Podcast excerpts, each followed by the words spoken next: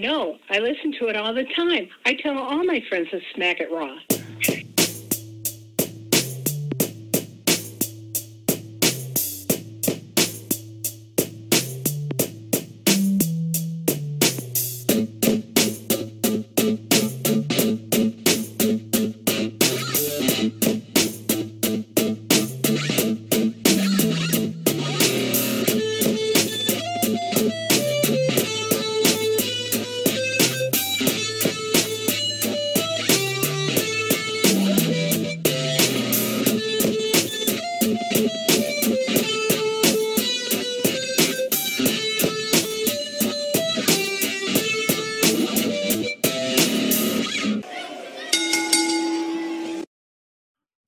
Podcast contains mature content. The views and opinions expressed by the co-host are not necessarily those of the host.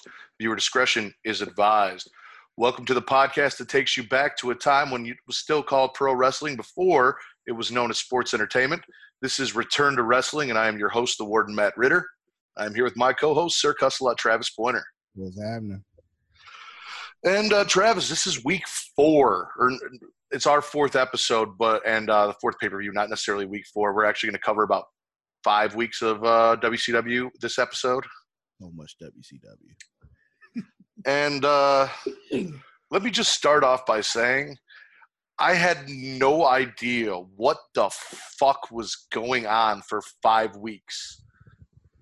When we last left you, the big storyline was Hulk Hogan and the Dungeon of Doom, and Randy Macho Man Randy Savage winning the WCW World Heavyweight Championship at World War III, and Hulk Hogan being pulled under the rope and not being out.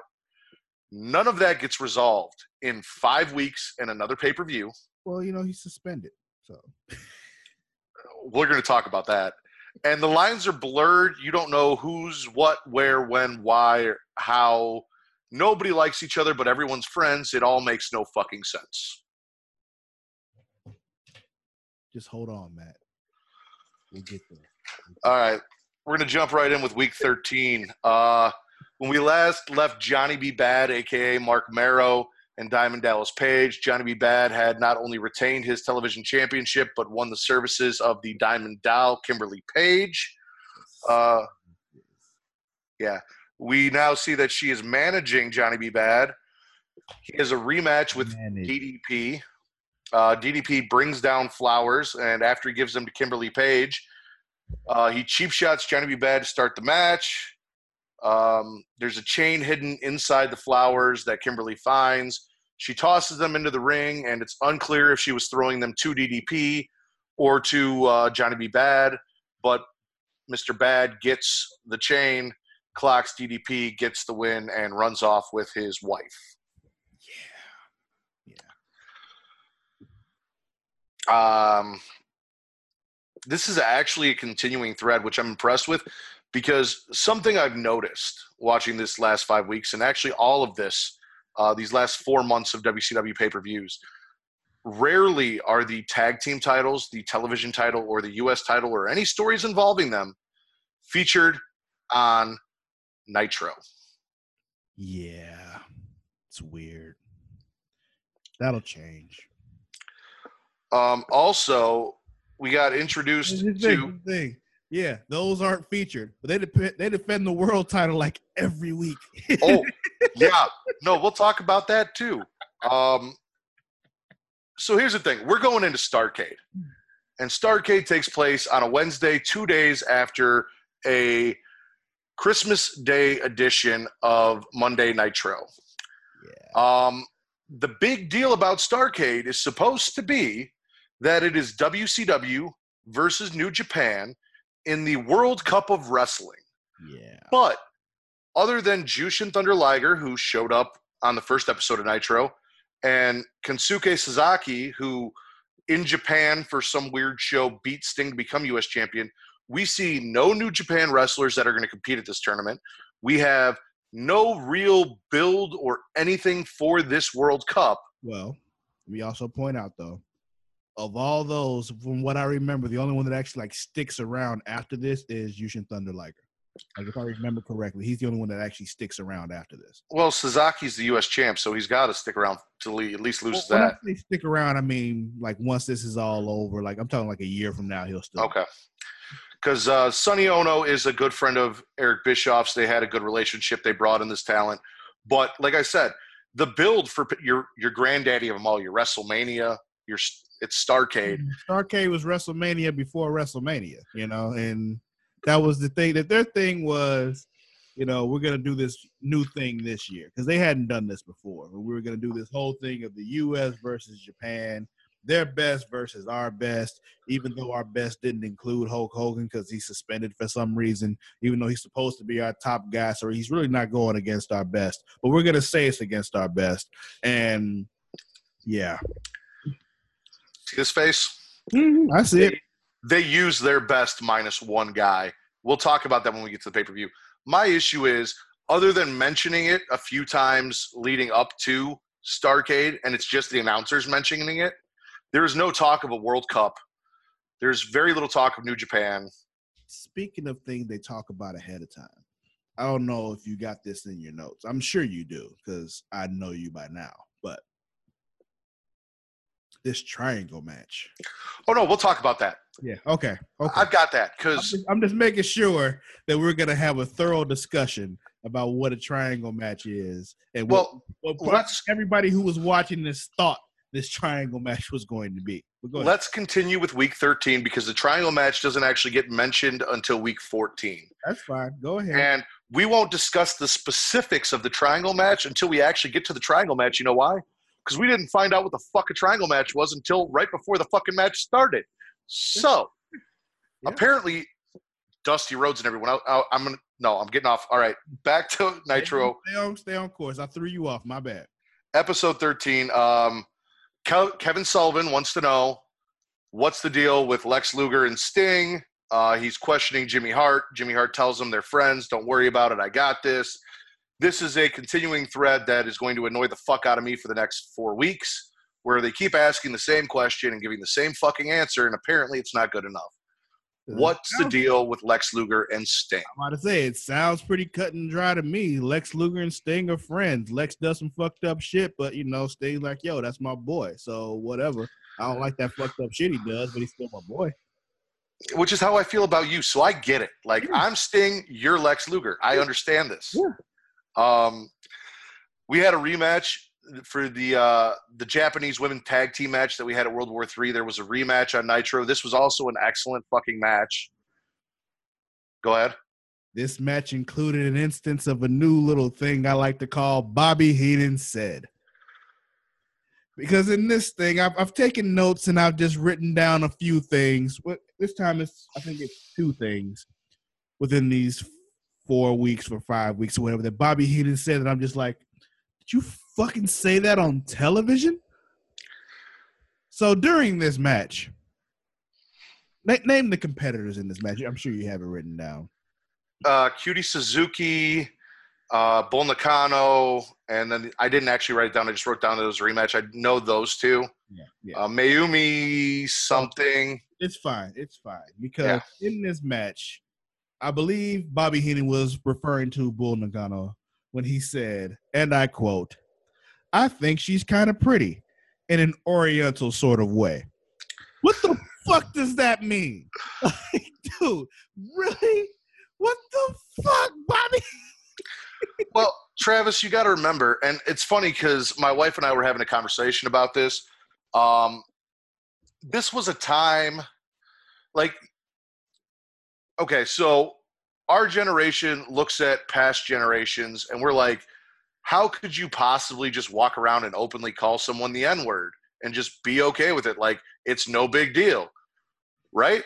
But back then, it wasn't a big deal. It was the norm our generation grew up with rappers like Eminem who used homophobic slurs that may slip out from some time. And people of the generation after us will look at us and be like, how can you say that and just think it's okay when it's not? Well, that's how we grew up. And when we grew up, you know, you'd say it, and no one give a shit. Like it was just normal conversation. Back in 1995, it was okay to refer to Asians as Orientals or insinuate that she's pretty foreign oriental or she's pretty for. It's not the fact that he called her Oriental because I think that's weird. But if they say that's not good, then okay, I won't call you that. But my thing is, even though right up the street there's this place called the Oriental Market where Asians work, by the way, but um, they own it and everything. But anyway, that's not the thing. But what you just said afterwards was he said she's cute in an Oriental kind of way. Like what?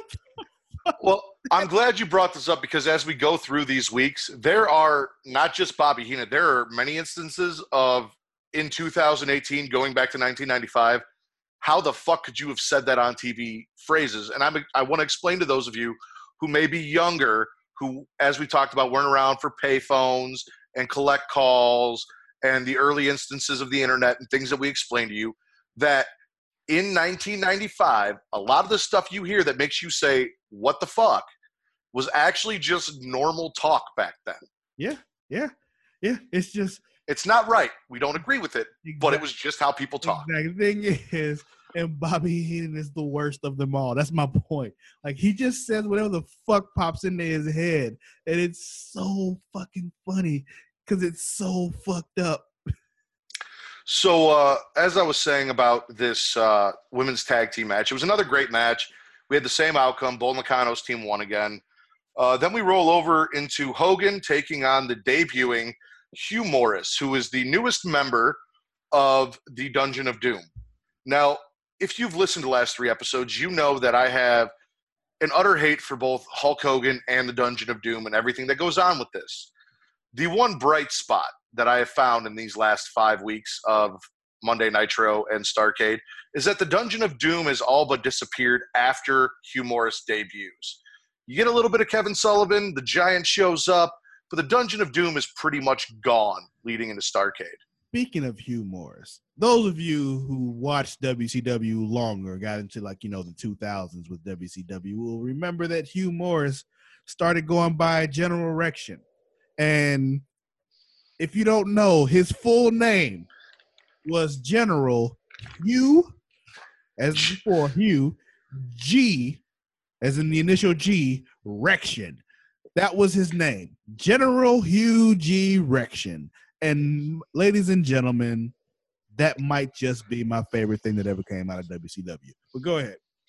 Uh, Hogan obviously beats Hugh Morris, uh, who is, the, like I said, the newest member of the Dungeon of Doom, because it's Hogan, and we can't let a guy making his debut beat Hulk Hogan, especially a member of the Dungeon of Doom, which I don't disagree with, though. Fuck Hulk Hogan. Yeah. Um, then the Macho Man comes down. He has an interview about the finish of World War III with Mean Gene. Hogan has to come down and interrupt because he was screwed at World War III, in his opinion. He refers to the Macho Man as brother friend, which I thought was very interesting. Like that, that really stuck out to me, and I had to make a note of that because he calls everyone brother, but to distinguish between every other brother and this brother, this is brother friend. Yeah, man, that's that's a that's the next level. You know, you got brother right here, but then you got brother friend up here, you know. So they go to the tape from World War III, and just before Hulk Hogan gets pulled under the bottom rope, it goes to static. He has a shit fit. Macho Man does what I think everyone else would have done and been like, listen, man, I understand what you're saying, but I didn't see it. And the tape didn't show it. Don't know what to fucking tell you. Like You know what's crazy sorry. about that?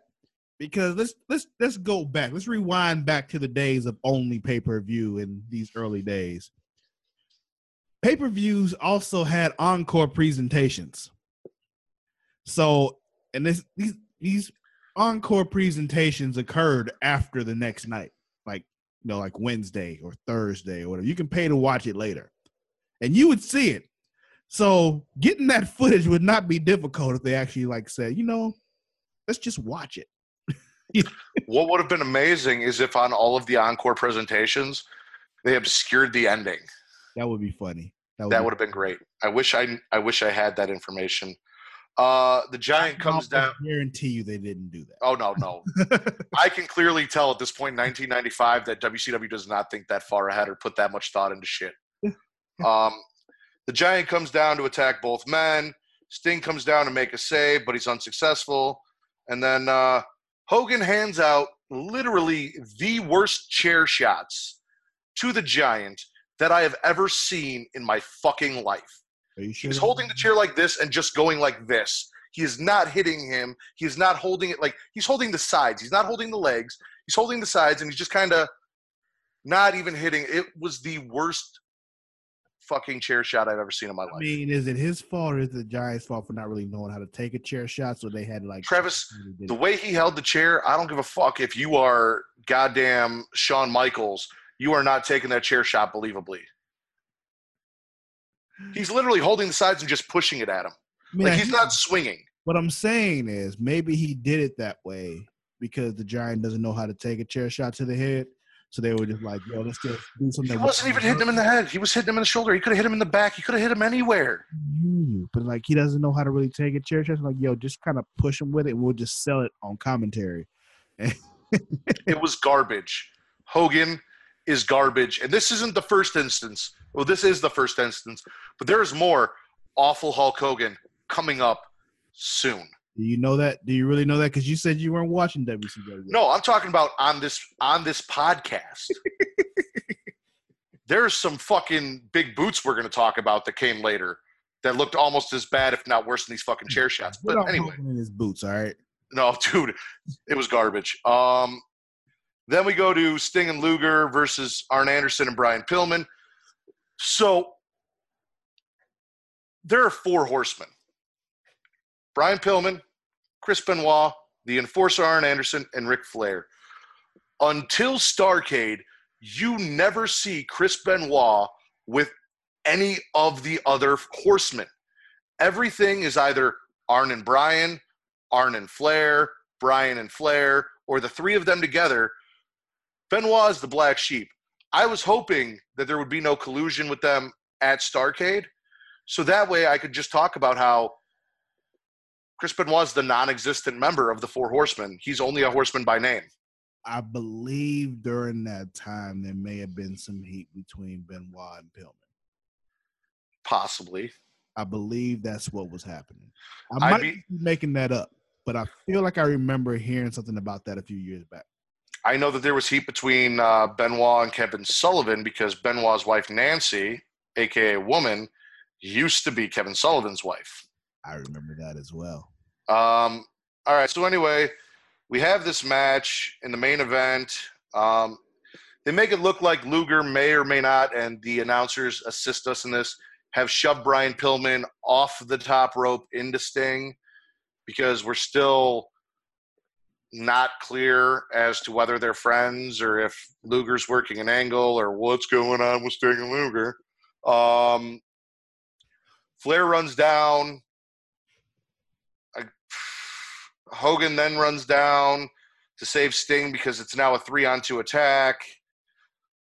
And again, Hogan is throwing punches that look like garbage, like he's not really hitting them. I don't know what was going on with Hulk Hogan at this time because, like, the one thing, no, I'm sorry, the three things that Hogan should be good at is throwing punches, big boots, and that fucking leg drop because that's all he's got.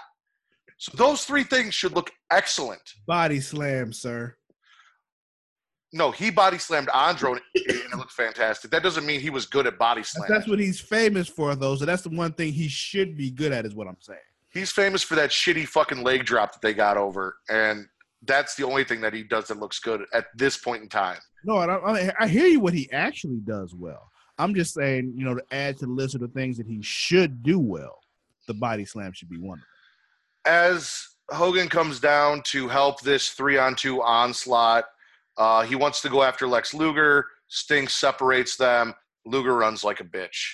And then we go off air for Nitro episode 13.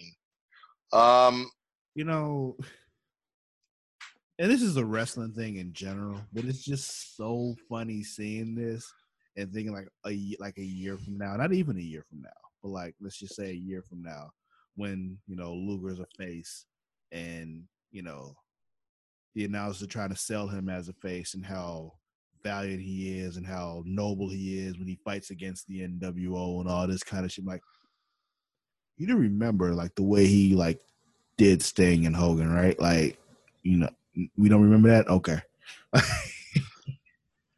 also, just for you people, um, the ch- people. I mean the people listening. Uh, hey, it's 1995. I can say whatever the fuck I want. We've gone back in time, Travis. It's okay.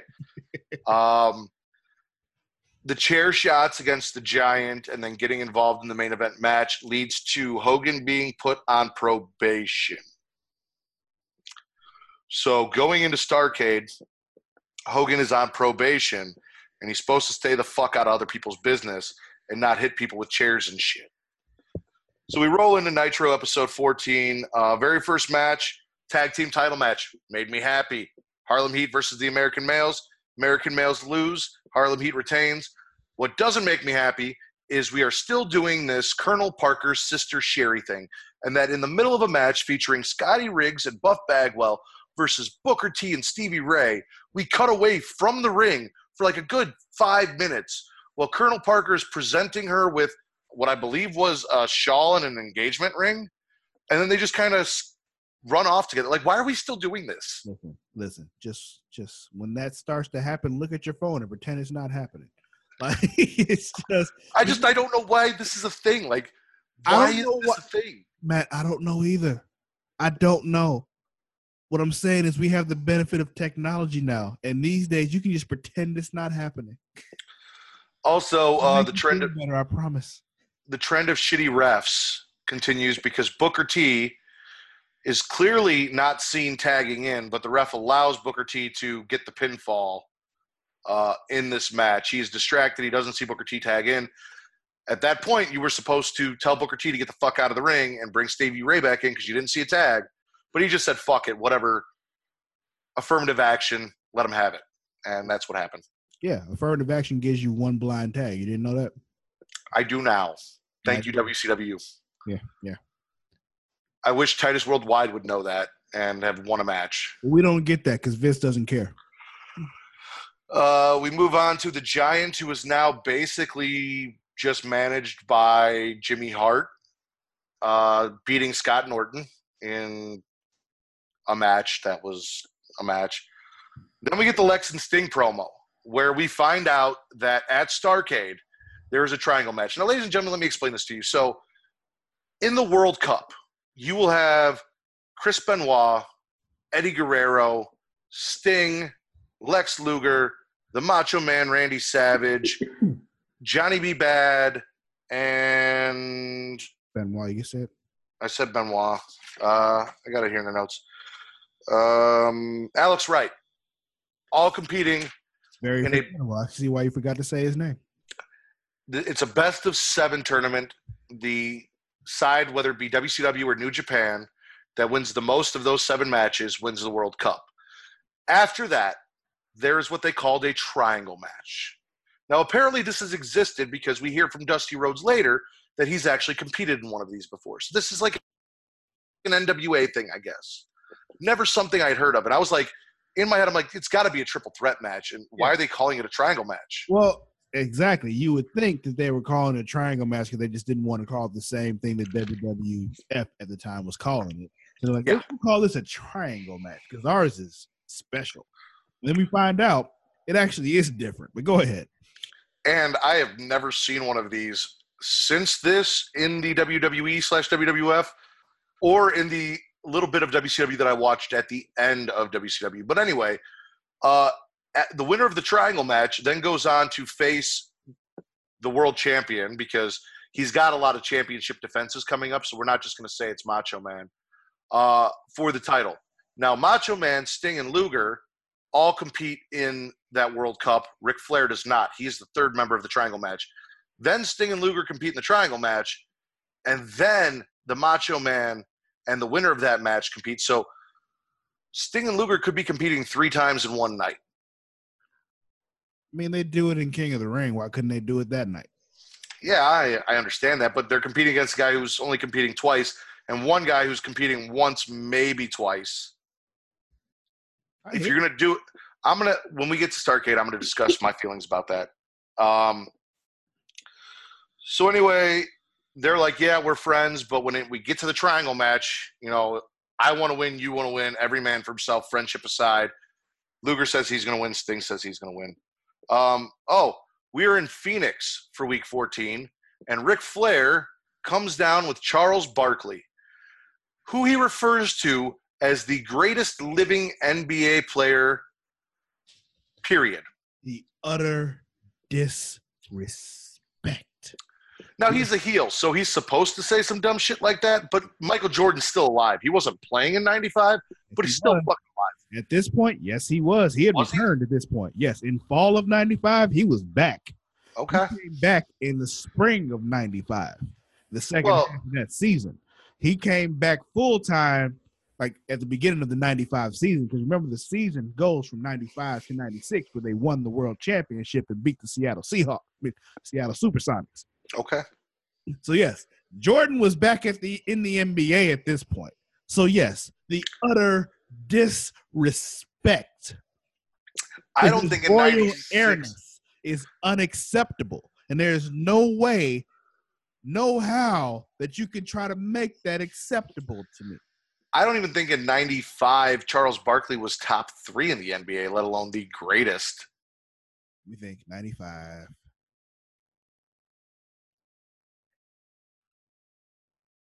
Mm, I don't know if Zoe has started yet. Well, you had to have Malone in '95. He was playing. Yeah, but It's a Postman, baby. I hear you. You need the mailman. Yeah. Um, Same thing.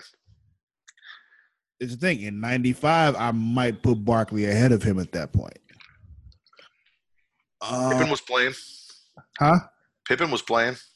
That's arguable where he sat because he was as good as he was because he was playing with Jordan. That's arguable. So yeah, it's it's it's one of those things. Just like, I mean, I might be able to put him at number three. Like it'd be like Jordan and Patrick Ewing and then him, you know. But '95. yeah, in '95, yeah, because that's when Ewing was at peak Ewing. Fuck New York and they pizza, but yeah, Okay. Um, just a Ric Flair promo, putting himself over, talking about how he's gonna beat the Macho Man because he has in two weeks a title match against the Macho Man for the WCW Championship, two or three weeks. Uh, he's also in the Triangle match. Blah blah blah blah blah. Uh, tr- oh, this week Lex takes on Savage for the world title. yeah. So now yeah, yeah. Lex Luger's in the triangle match, and if he wins the triangle match, he gets a world heavyweight title shot. I'm assuming if Lex Luger were to win this match, that Savage would then move to the triangle match. No, no, no, no, no. Well, what happened is because this is WCW, they would find a way to make this happen. Luger would still be in that triangle match, and then if he were to win that match, he would then have a match in the main event against himself. Because this is WCW, and they would find a way to justify that. It would So be a shitty way to justify it, but they'd find a way. here's the thing, um, and this is where everything gets convoluted. Up till now, we had an uneasy alliance between Sting, Macho Man, and Hulk Hogan in their vendetta to take down the Dungeon of Doom. Ric Flair has now emerged as a thorn in their side, and he is kind of working with Jimmy Hart, who is kind of working with the Dungeon of Doom. So Flair comes down because Lex Luger is managed by Jimmy Hart. He punches the Macho Man with Nux. Um, the match ends in DQ because Hogan comes down even though he wasn't supposed to and gets involved. Um, then Hogan tries to attack Jimmy Hart and then he goes after Luger. But in the midst of Sting trying to get in the way, Hogan punches Sting in the face instead of Luger. Um, Hogan also says in a post match interview that digress is something idiots say. I think that's because he doesn't know the meaning of digress. I was just about to say no. Digress is a word that people who understand the English language say. So you got Hogan, you got Flair, you got Sting, you got Luger. Again, it's that love hate triangle between Sting, Hogan, and Not to be confused with the triangle match. Randy Savage, where they're friends, but they're we don't know what the fuck's really going on. It's a very confusing trend. Like I said, at this point, the Dungeon of Doom is basically gone, guys. Uh, Kevin Sullivan, Sullivan shows up. You don't see Meng. You don't see the Shark. You don't see the Zodiac. You don't see uh, that weird rock dude that's supposedly Kevin Sullivan's dad or the Yeti at all going into Sorry, Starcade. so the Yeti's gone. The Yeti. And uh, you don't see any more of Hugh Mor- Morris going into Starcade, even though he only debuted a week ago. Listen, the Yeti is gone. You will never see him. No, it's Yeti. I'm not going to pronounce it retarded like they do. No, the, Yeti. Yeti is gone, sir. All right, let's roll into week 15. Um, and by the way, Let me ask a question because I have another instance of Bobby Heenan says I just don't remember when he said it. okay. When would you like me to throw this in? Because it's it's it's about somebody who's just really not a big deal anyway. Who's it about? About Hacksaw Jim Duggan. Um, then we will throw it in after I mention that match with Hacksaw Jim Duggan. Okay, cool. When we get there, we will throw that in. All right, How's that sound? cool. All right, we're going to roll into Nitro uh, episode 15.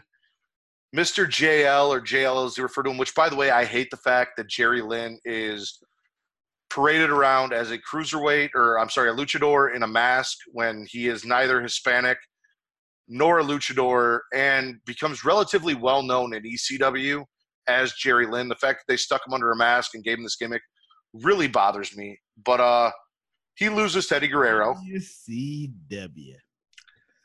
Yeah, he loses to Eddie Guerrero. Um, neither of these guys get an entrance.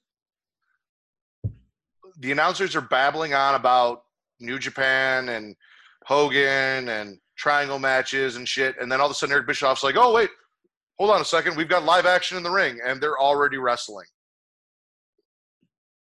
And I just, I, I did not like that. Um, I mean, honestly, is there anything special about either one of their entrances that you like upset that you missed? no, but I will talk about that when I get to the drizzling shits and the highlights. Okay. So we're gonna finish all the weeks before Starcade. I'll talk about the drizzling shits and the highlights, and then we'll get into Starcade. Um.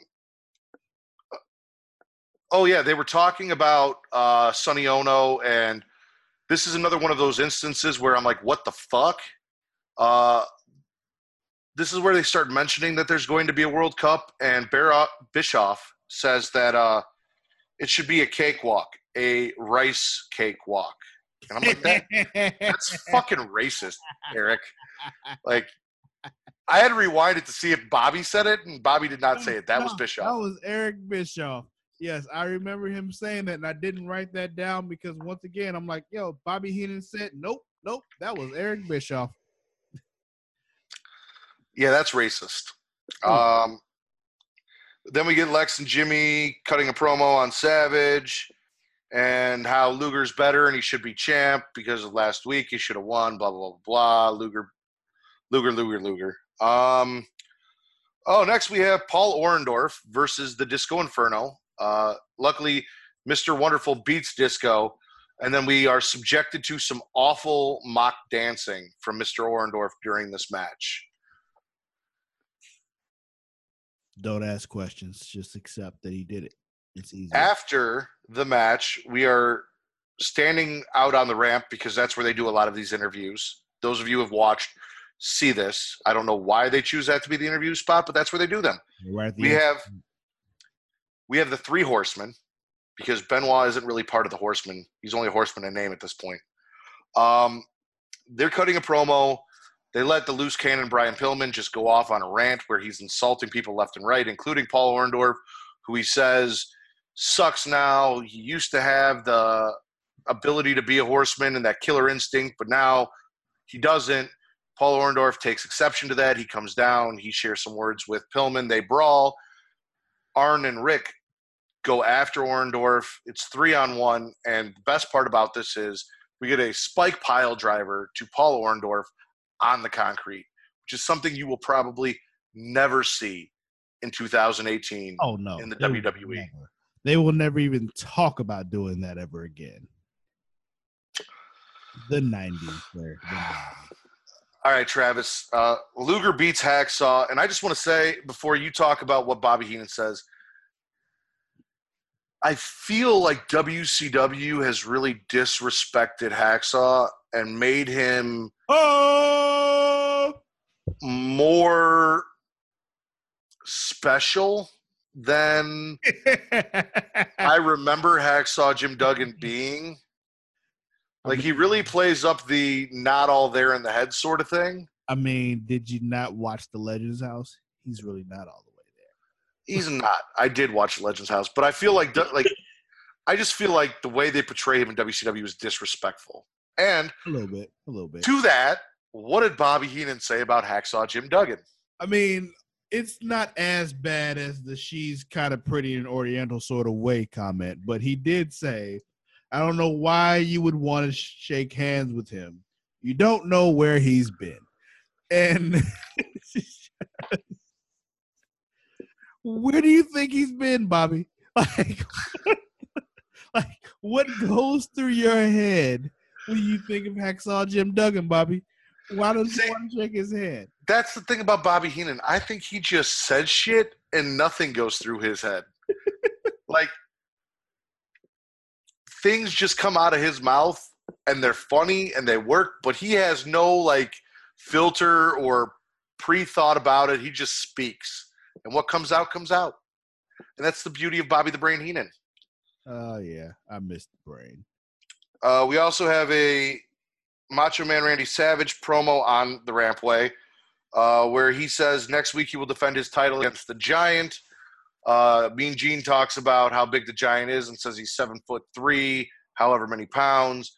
And then Macho Man talks about the Giant and says he's seven foot four. So apparently, in a span of about thirty seconds, the Giant, who we know as the Big Show, who is actually seven foot two, has grown to be seven foot four. He's grown an inch in thirty seconds.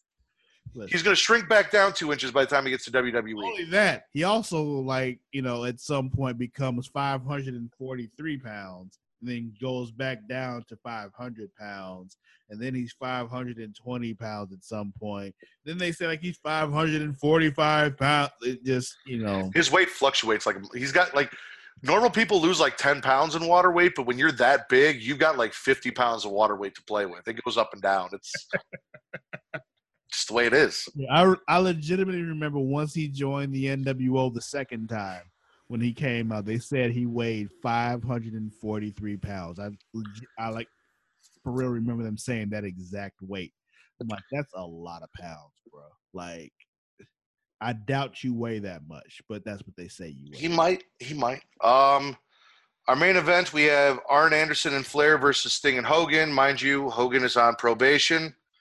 Um, we are in Flair country, ladies and gentlemen, for this episode of Nitro, and the Four Horsemen are over, and the Hogan sucks chance make me so happy.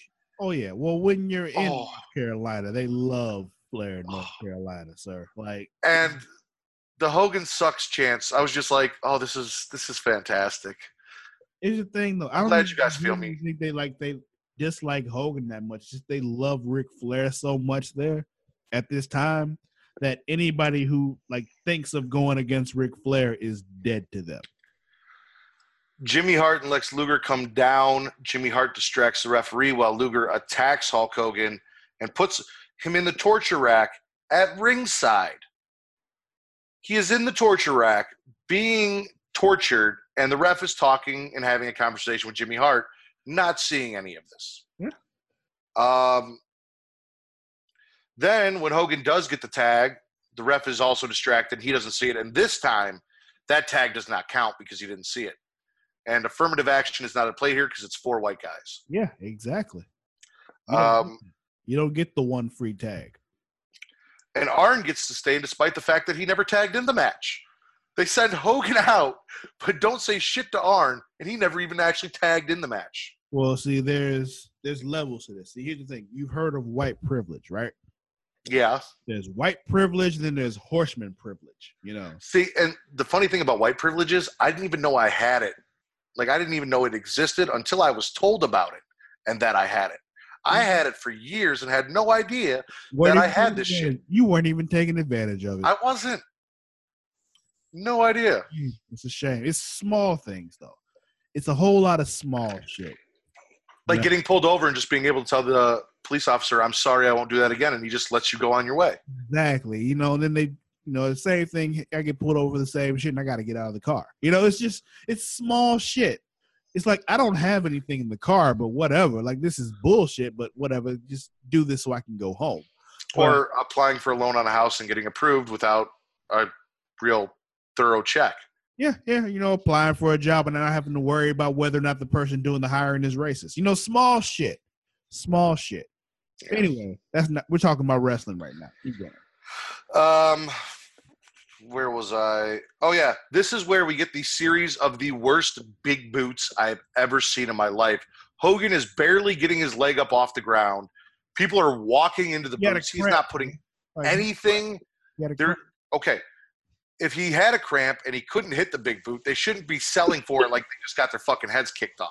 you gotta sell it, Matt. Like that's the whole thing. Wrestling doesn't work if you don't sell it. But Right. here's the thing: if there's no force behind it from Hogan, and you sell it, you look like a fucking idiot because no matter how good you sell it, it still looks like shit. That's the point, because Hogan is the man right now, so you have to sell for him no matter what.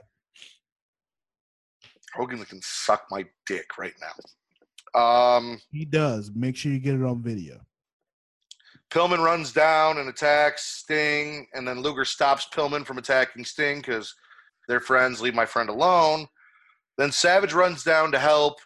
Everyone's going wild. Sting turns around. He punches Savage in the face, and uh, Luger and the Horsemen take off.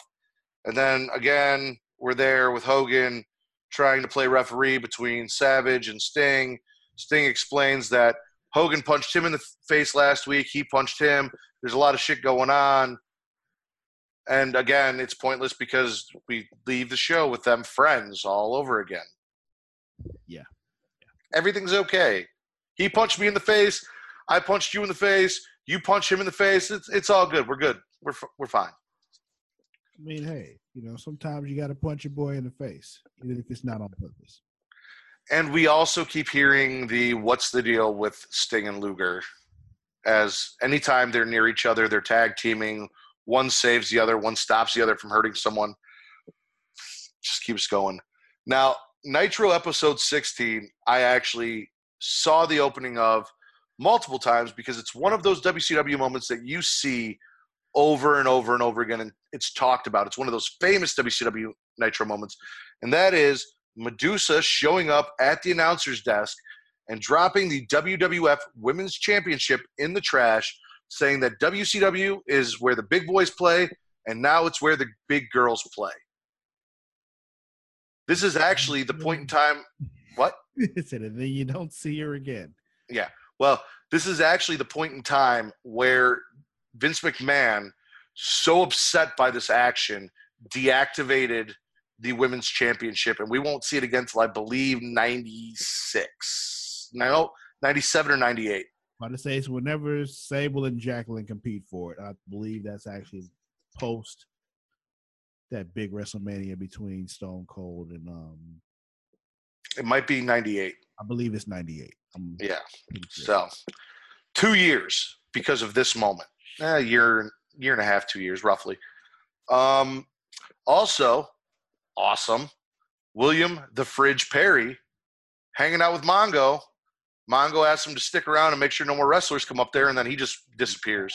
Bears. The Bears.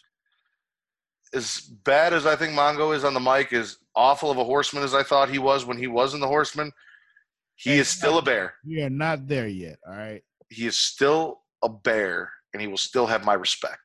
even with that stupid little dog that he keeps bringing to the announce table and dressing up and naming different shit every week. Leave him and his Chihuahua alone. All right. Um, We He's a talked- Super Bowl bear. we talked we talked last week about how or not last week last episode about how Flair was supposed to have a match with Guerrero and then he decided to put Pillman in that match because he's too good to fight Guerrero. Well, this week we get Flair versus Guerrero. Flair beats Guerrero. Arn Anderson comes down to do an interview and while Arn Anderson's doing the interview, we just see Flair for no reason whatsoever stomping the shit out of Eddie Guerrero while he lays on the ground after he won the match. Let's fuck him. It's motherfucking Eddie Guerrero, all right? Like, See, back then he wasn't motherfucking Eddie Guerrero. He was just Eddie Guerrero. So fuck him. That's how they saw him. Kevin Sullivan comes down to the ring during this interview to let us know that he still exists and that so does the Dungeon of Doom.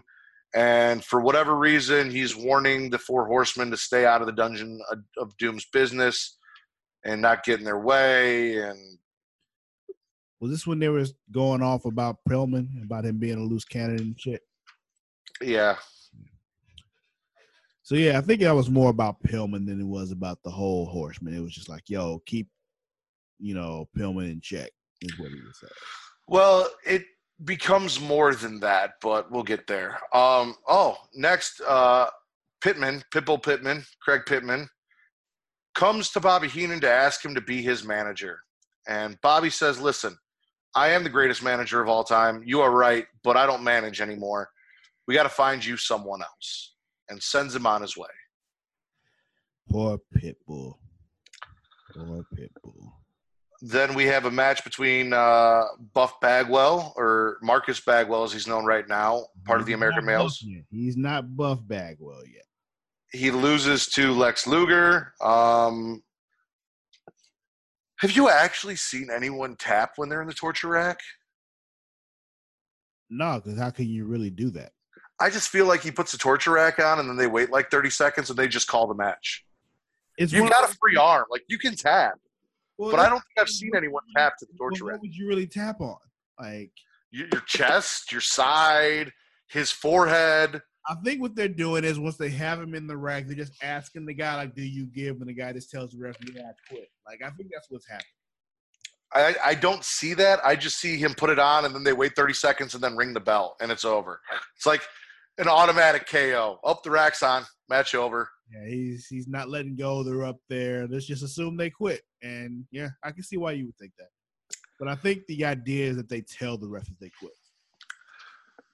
I got a question for you, Travis. Sure. sure. Is Bobby Eaton British? Who?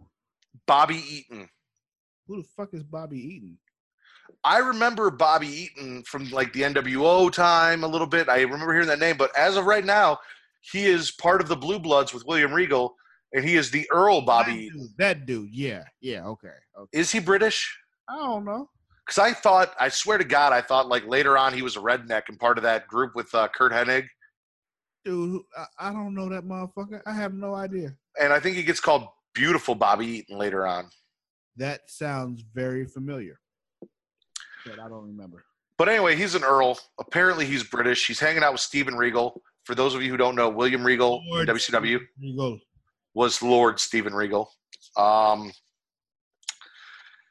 he takes on Sting, and Sting wins, and then Sting cuts another pointless promo about triangle matches and being friends with Lex Luger and issues and Starcade and I'm the best, I'm gonna win, woo.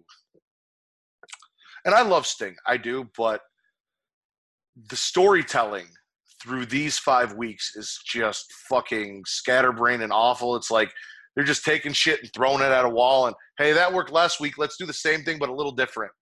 It's gonna get better, Matt. I promise. I promise it's about to get better.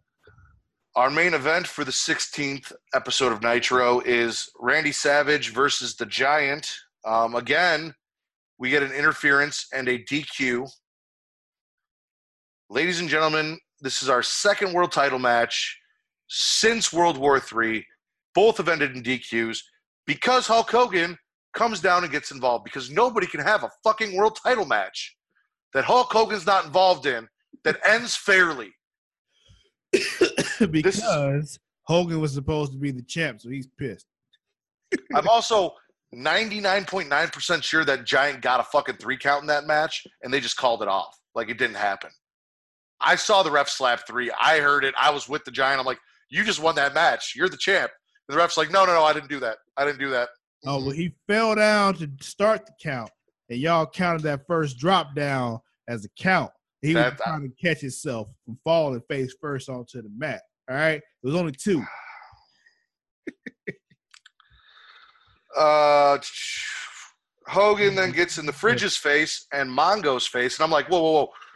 I already don't like you, but you need to back up back the fuck up off the 85 Bears, all right? Like, who the fuck do you think you are getting in William the Fridge Perry's face, motherfucker? You stay the fuck off the Super Bowl Bears, all right? Fuck you. I don't care who you are or what movies you were in or what fucking championships you've held. You are not an 85 Bear. You do not get in their face. Plain and simple. I get it. I feel you. Um, then we got an in-ring promo with Savage. Basically, it's him and Hogan, and Hogan's like, "Listen, brother, I know you didn't see the footage, but I still want my title match." Blah blah. And Savage is like, "Listen, I got a lot of shit going on. I got Ric Flair next week. I got a World Cup match at Starcade. Then I got to face the winner of a triangle match, and I don't even know what the fuck a triangle match is. After I solve all that, if I'm still champ, you'll get your title match." Hogan's like, "Okay, sounds good." You're still champ. But he's suspended at this point, and we don't see him for the next two. Well, the next next week and a day or two, because Starcade was only two days after Monday Nitro. for the rest of the year. Yeah, so for the rest of the year, technically. Nitro episode 17 takes place on Christmas, which good for you, Nitro. Sliding that one in there. Um, making making those wrestlers wrestle on Christmas because Nitro's live, baby, live. Fuck their kids. They don't need to spend time with their kids on Christmas. Uh, we got Luger beating Scotty Riggs here, so now he's beat both the American males individually. Scotty Riggs when he still has two eyes. I'm gonna keep saying that until he I know you are. two eyes. Uh, we still have not seen any of the competitors that are going to be competing for the New Japan side leading into this World Cup. So we know nothing about them. We don't know how good they are. I don't give a shit about the World Cup because I don't know the competitors. They haven't even told us who's wrestling on the WCW side other than Sting, Luger, and the Macho Man.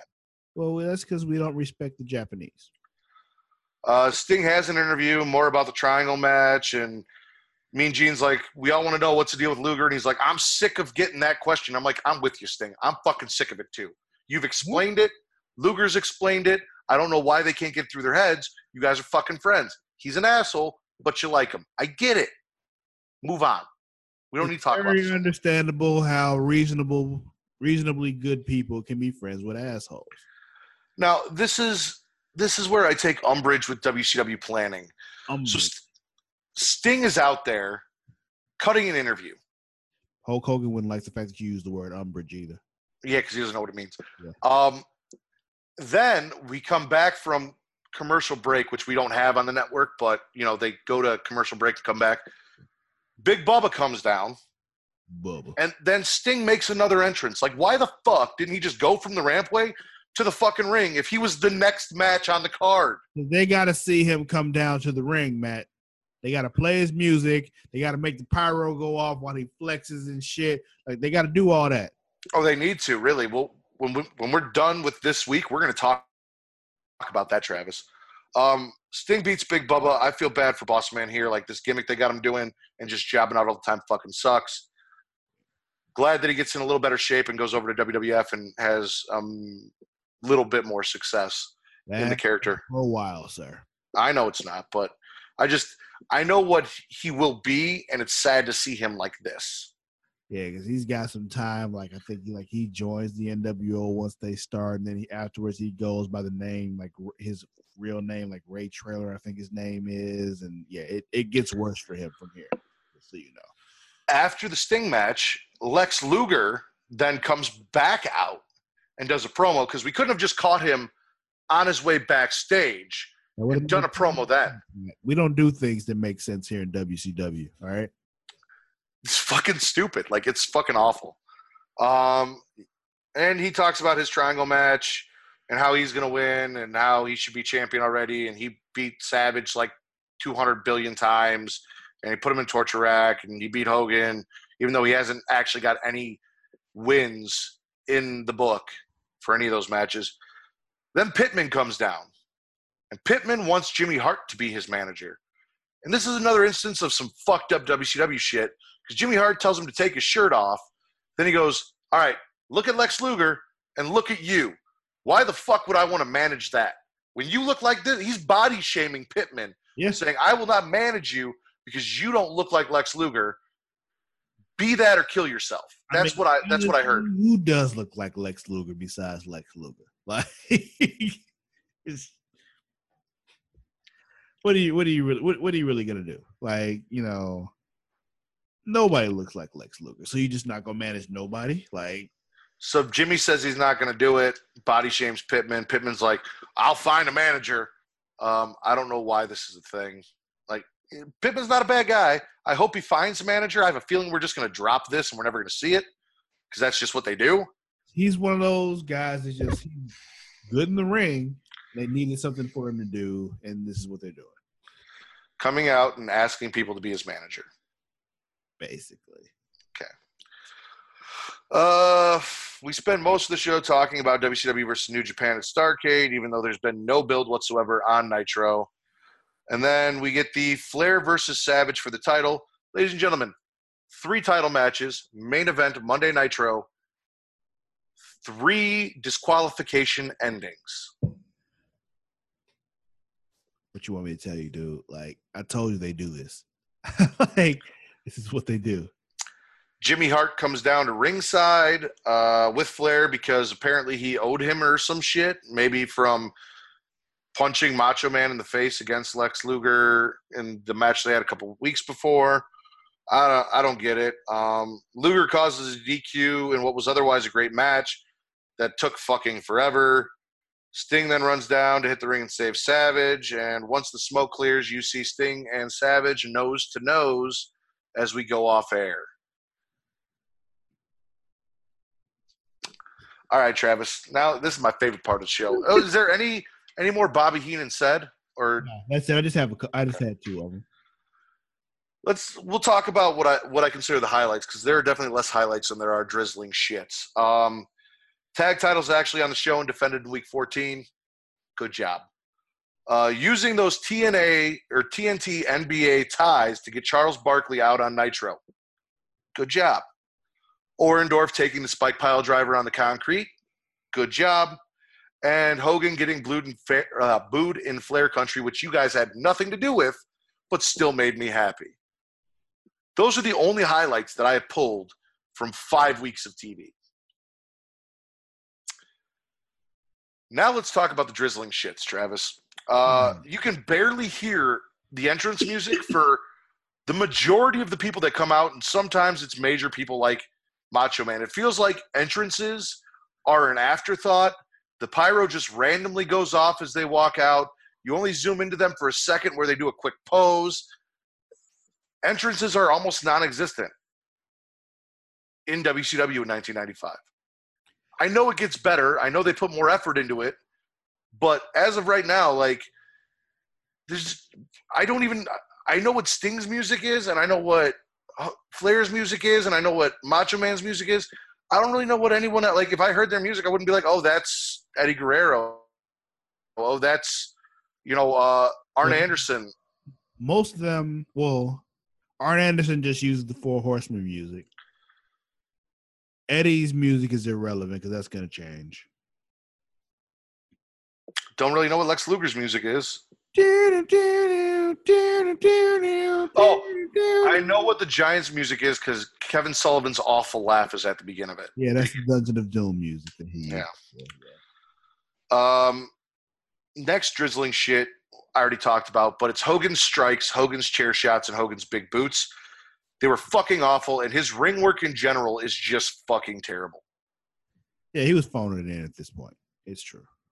Uh, then there is the clusterfuck of what was going on leading up to the pay per view, as far as who was mad at who, who was on whose team, who was on whose side. None of it made sense. I couldn't keep up with who was working with who and when they were working with them and who was mad at who. Uh, and we're going to get a little of that in Starcade. It was very confusing. Um, also, drizzling shits, repeatedly having to hear people ask Sting and Lex Luger what's going on with Sting and Lex Luger. Uh, no actual build for the World Cup tournament, despite the fact that it is the entire premise of the pay per view. Uh, Colonel Parker and Sherri's engagement in the middle of the fucking tag team match for no goddamn reason. Three world title matches that all ended in DQ. And the referees who don't seem to know how to do their fucking job.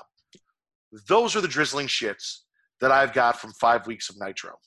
Well, you know, the referee thing is a continuation because that's never going away.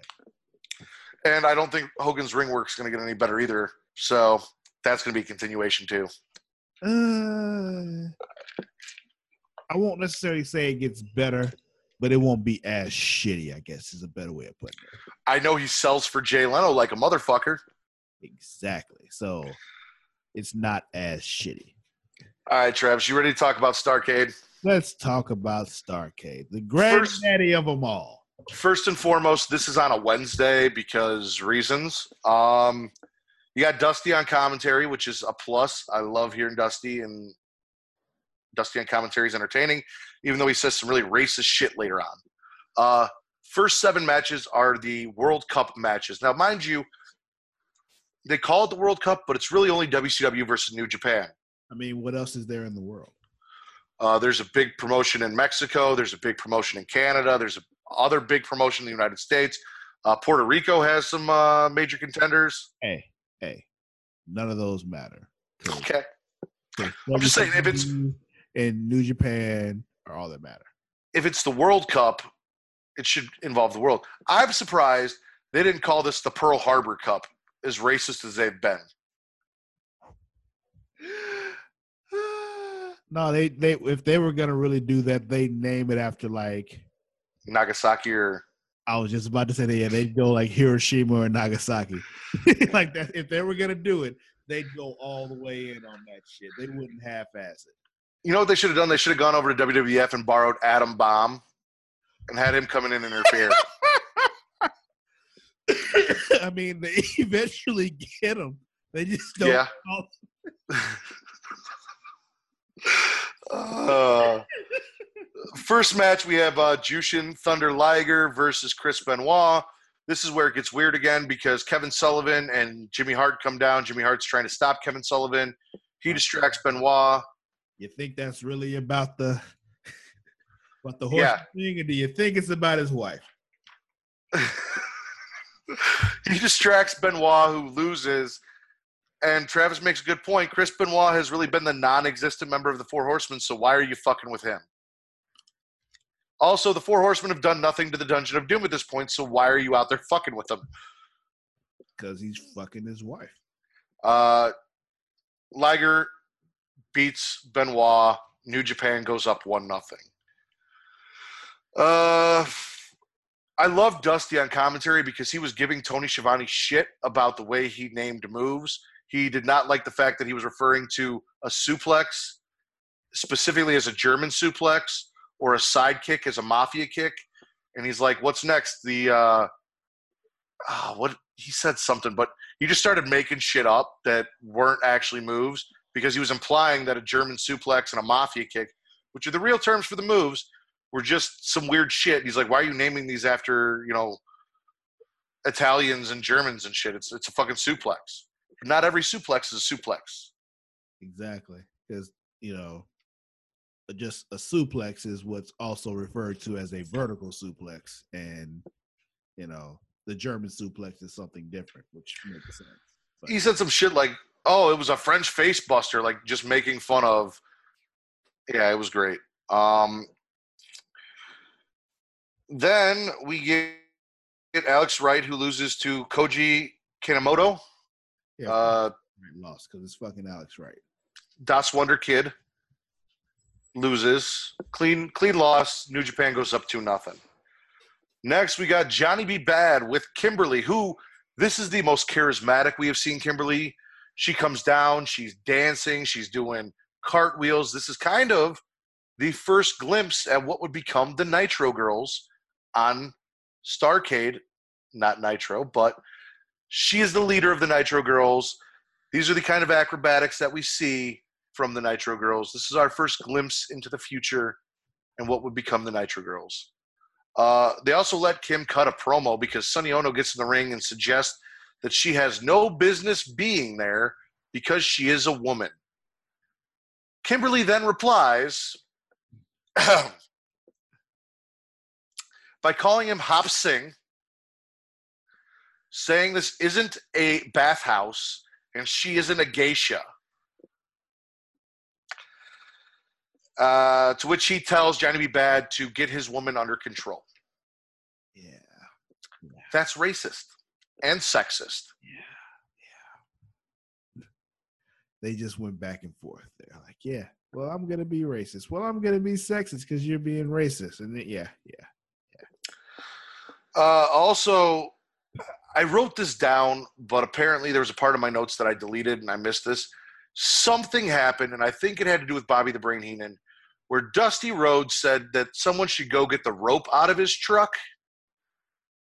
I don't remember that, but Oh, Travis, I have a I have a feeling this is one of those points where you know I just kind of tuned out to what they were saying. So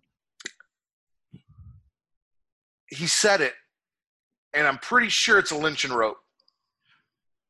Wouldn't surprise me. And I'm like, you can't tell people you got that shit in your truck, Dusty. Like, you're a national treasure. Yeah, but he's still from Texas. So you know, Johnny B. Bad gets kind the of first. assume all Texans have one in their back in the back of their pickup truck. You know, it's just yeah. Oh, Johnny B. Bad gets the first win for WCW here against Masa Saito via an over the top rope disqualification. That. I forgot back, that this was a fucking thing.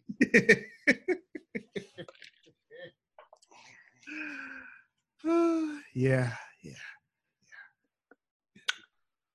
Then we have uh, Guerrero losing to Otani. Uh, clean loss for Guerrero. That was a it was a really good match. Um, I enjoyed it. Guerrero always puts on a good match. Uh, clean loss there. Right now, New Japan is up three to two. Here's where I take an issue with the planning. If I was doing Starcade and I was having a World Cup tournament, I would want my world's heavyweight champion to be the one to bear the burden of saving WCW. I would not have him be the one tying it up.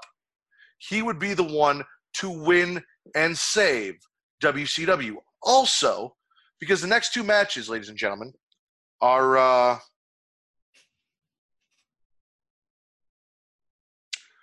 I missed one. Um, somewhere in there, Lex Luger won a match, and for some reason, it's not in my notes. yeah Uh, so- you said I'm like, yeah, that's three to one. Like, no, no. Yeah, Lex Luger won a match um, as well. Torture So rack. he was the second one with the torture rack. Nothing special. Anyway, it is now down to Savage and Sting, and they're going to have Savage's match before Sting's match. Now, Sting is also competing in the triangle match that we're going to talk about. Wouldn't you want to give Sting a break before going into the triangle match, seeing as Luger has a break and Flair hasn't wrestled? Wouldn't it make more sense to put Savage after Sting so Sting could have his match, take a break, go into the triangle match? it could potentially be three matches in a row for Sting. Yeah. This is just poor fucking planning. Like, if I was planning it, Savage would be the one to win the fucking cup. Yeah. Yeah. He's your fucking champion. That would make sense. Actually, Savage, if you really were doing it, you'd save your champ, and you know who would be decided? Fucking Hulk Hogan. But anyway, go ahead. well, he's suspended, and Yeah, thank God.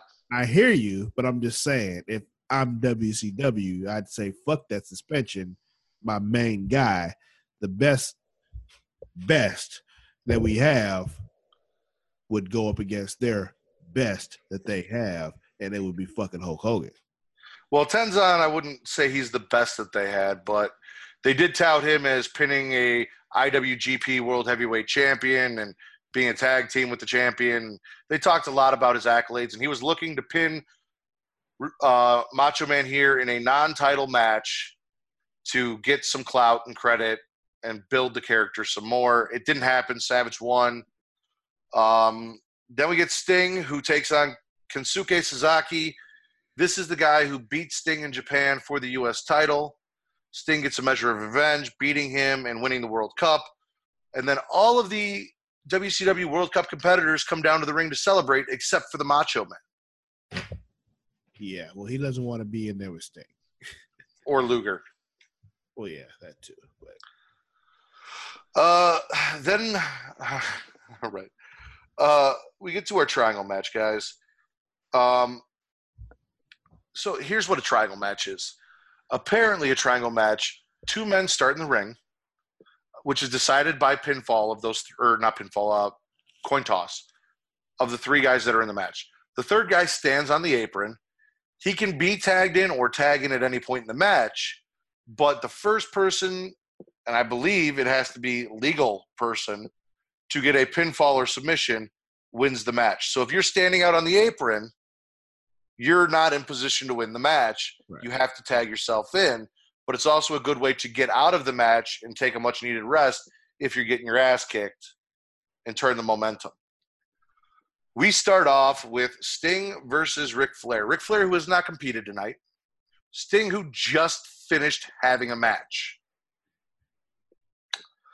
Um, he got a break during the whole, you know, trophy ceremony. oh, yeah, real long break. Uh, Luger then tags in and he takes on Flair, and then Flair tags Sting, and we get Sting versus Luger. Luger gets Sting in the torture rack, and he hits the ref in the face with Sting's foot, knocking the ref down. And this is where you see the beauty and brilliance that is motherfucking Ric Flair, ladies and gentlemen. Ric Flair sees his opportunity. He chop blocks Lex Luger in the knee, sending Luger to the outside. He then grabs Sting and throws Sting outside into Lex Luger, wakes the ref up, and has the ref start the 10 count. Yeah, man. This should not have been the end of the match, but for some reason, Sting's best friend, Lex Luger, decided he was not going to let Sting get back in the ring and Oh. compete. They explained that. He was just trying to get Sting to help him because his, his leg was fucked up. Oh, yeah, he was holding Sting's leg so that He was like, yo, come help me. There's something wrong with my leg. They, that's what they said. Ric Flair, who was not the legal man in the ring, now wins this by double count out. Yeah, man. Ric Flair then goes on to face the Macho Man in the main event. They have both now competed twice, so I guess that's fair. For the WCW World Heavyweight Championship, the big gold belt. According to them, the most prestigious prize in all of wrestling. Flair beats Savage. Jimmy Hart comes down before the match to be Flair's manager during the match for some reason. I'm still not sure why the fuck that's happening or why Jimmy Hart's just deciding that he's going to manage whoever the fuck he wants, especially because Ric Flair does not look like Lex Luger.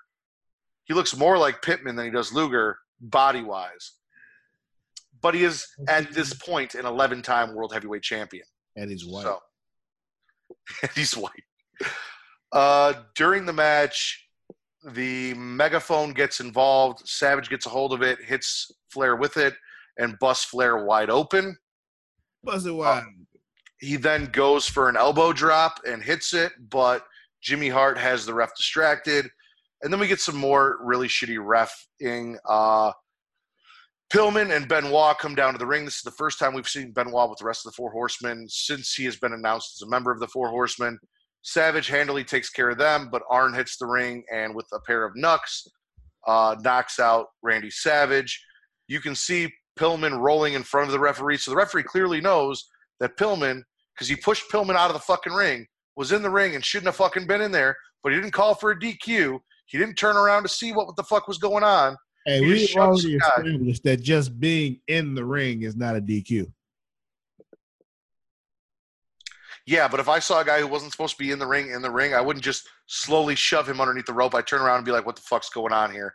Catch Arn Anderson punching Macho Man with the brass knucks. That's besides the point. Um, Savage gets busted open. Uh, Flair gets the three count from the assist by Arn Anderson. And then they talk about how Ric Flair needs medical attention and he's being carried to the back and can't celebrate. And he's now a 12 time world heavyweight champion, ladies and gentlemen. Yep, and this kicks off that Macho Man and Ric Flair feud that I was telling you about. That is the end of Starcade. That's the end of 1995. Thank fucking God. Is the Dungeon of Doom done now too? Are they gone? I mean, there'll be some more of it for a while, but it's they're they're not a mainstay right now. Fuck. They won't be as featured as they were before. Is what I'm saying. Okay. Travis, overall thoughts for you because you heard what I liked and what I didn't like. You heard, you guys. I'm warning you right now. If you were watching this and you are a Hulk Hogan fan, you are going to hate me so much, so fucking much. there is not going to be a point in time. I don't care when he comes down and he joins the NWO. I don't care when he's Hollywood Hogan and he's teaming with Dennis Rodman. I don't care. Hollywood Hogan is my favorite Hulk Hogan. I don't care if we get to the FU New Blood, Terry Bollea. I am not going to put over Hulk Hogan. I, I used to be a huge fan when I was a child. Having to watch him back, I fucking hate this man. Like I said, Hollywood Hogan is my favorite Hulk Hogan. So once that starts, I'll be more of a fan at that point. But I can understand right now why you don't like him because it's just like, yeah, this isn't good. At, at least he didn't wear a black mask and wield around a giant sword these five weeks from his suspension. This is true. Because he that was nothing. He Highlight: They suspended Hulk Hogan. Good on you, WCW. Thank you. But yeah, other than that, the whole triangle match thing was funny to me because it's just like, oh, that's what a triangle match is. Okay. I kind of want them to bring that back. Like, I think that would be an interesting thing to do in the current WWE landscape with some of the stuff that's going on, and an interesting way to do a different triple threat match. Yeah, yeah, because the multi-person match does kind of get old after a while. It's not a bad idea. I didn't hate it. It's I just, just didn't know what the fuck it was, and it, I was annoyed. Right, right. Um, the fact that nobody wrestled more than twice at Starcade was like, yeah, even though it was potential that Sting could have wrestled three matches in a row, and I would have wanted to see that. It's cool that you protected them a bit, and you know, Flair got the world title now, and it's kicking off this Macho Man and Flair thing that I'm telling you is coming. Things are about to get a little better. Um, outside of that, though, anything it. that you hated watching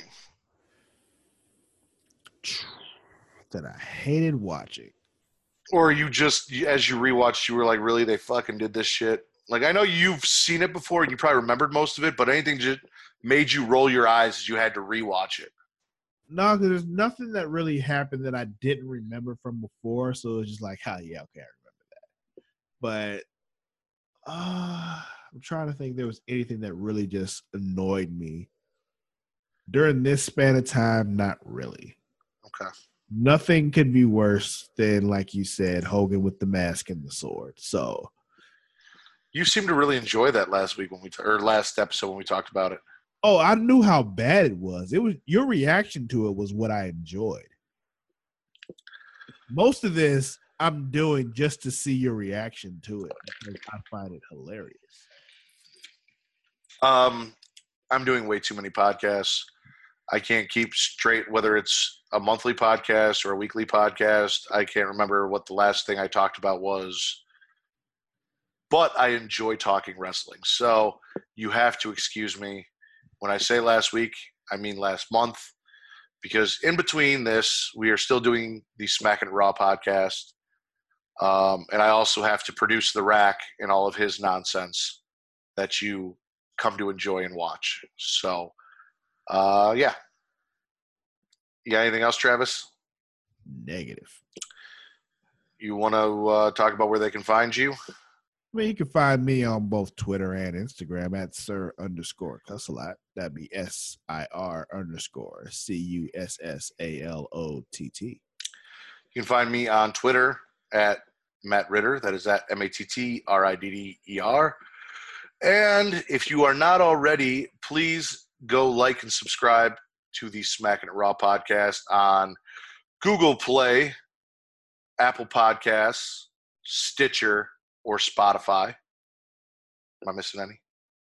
No, because most okay. other podcast services just kind of feed off of those. So.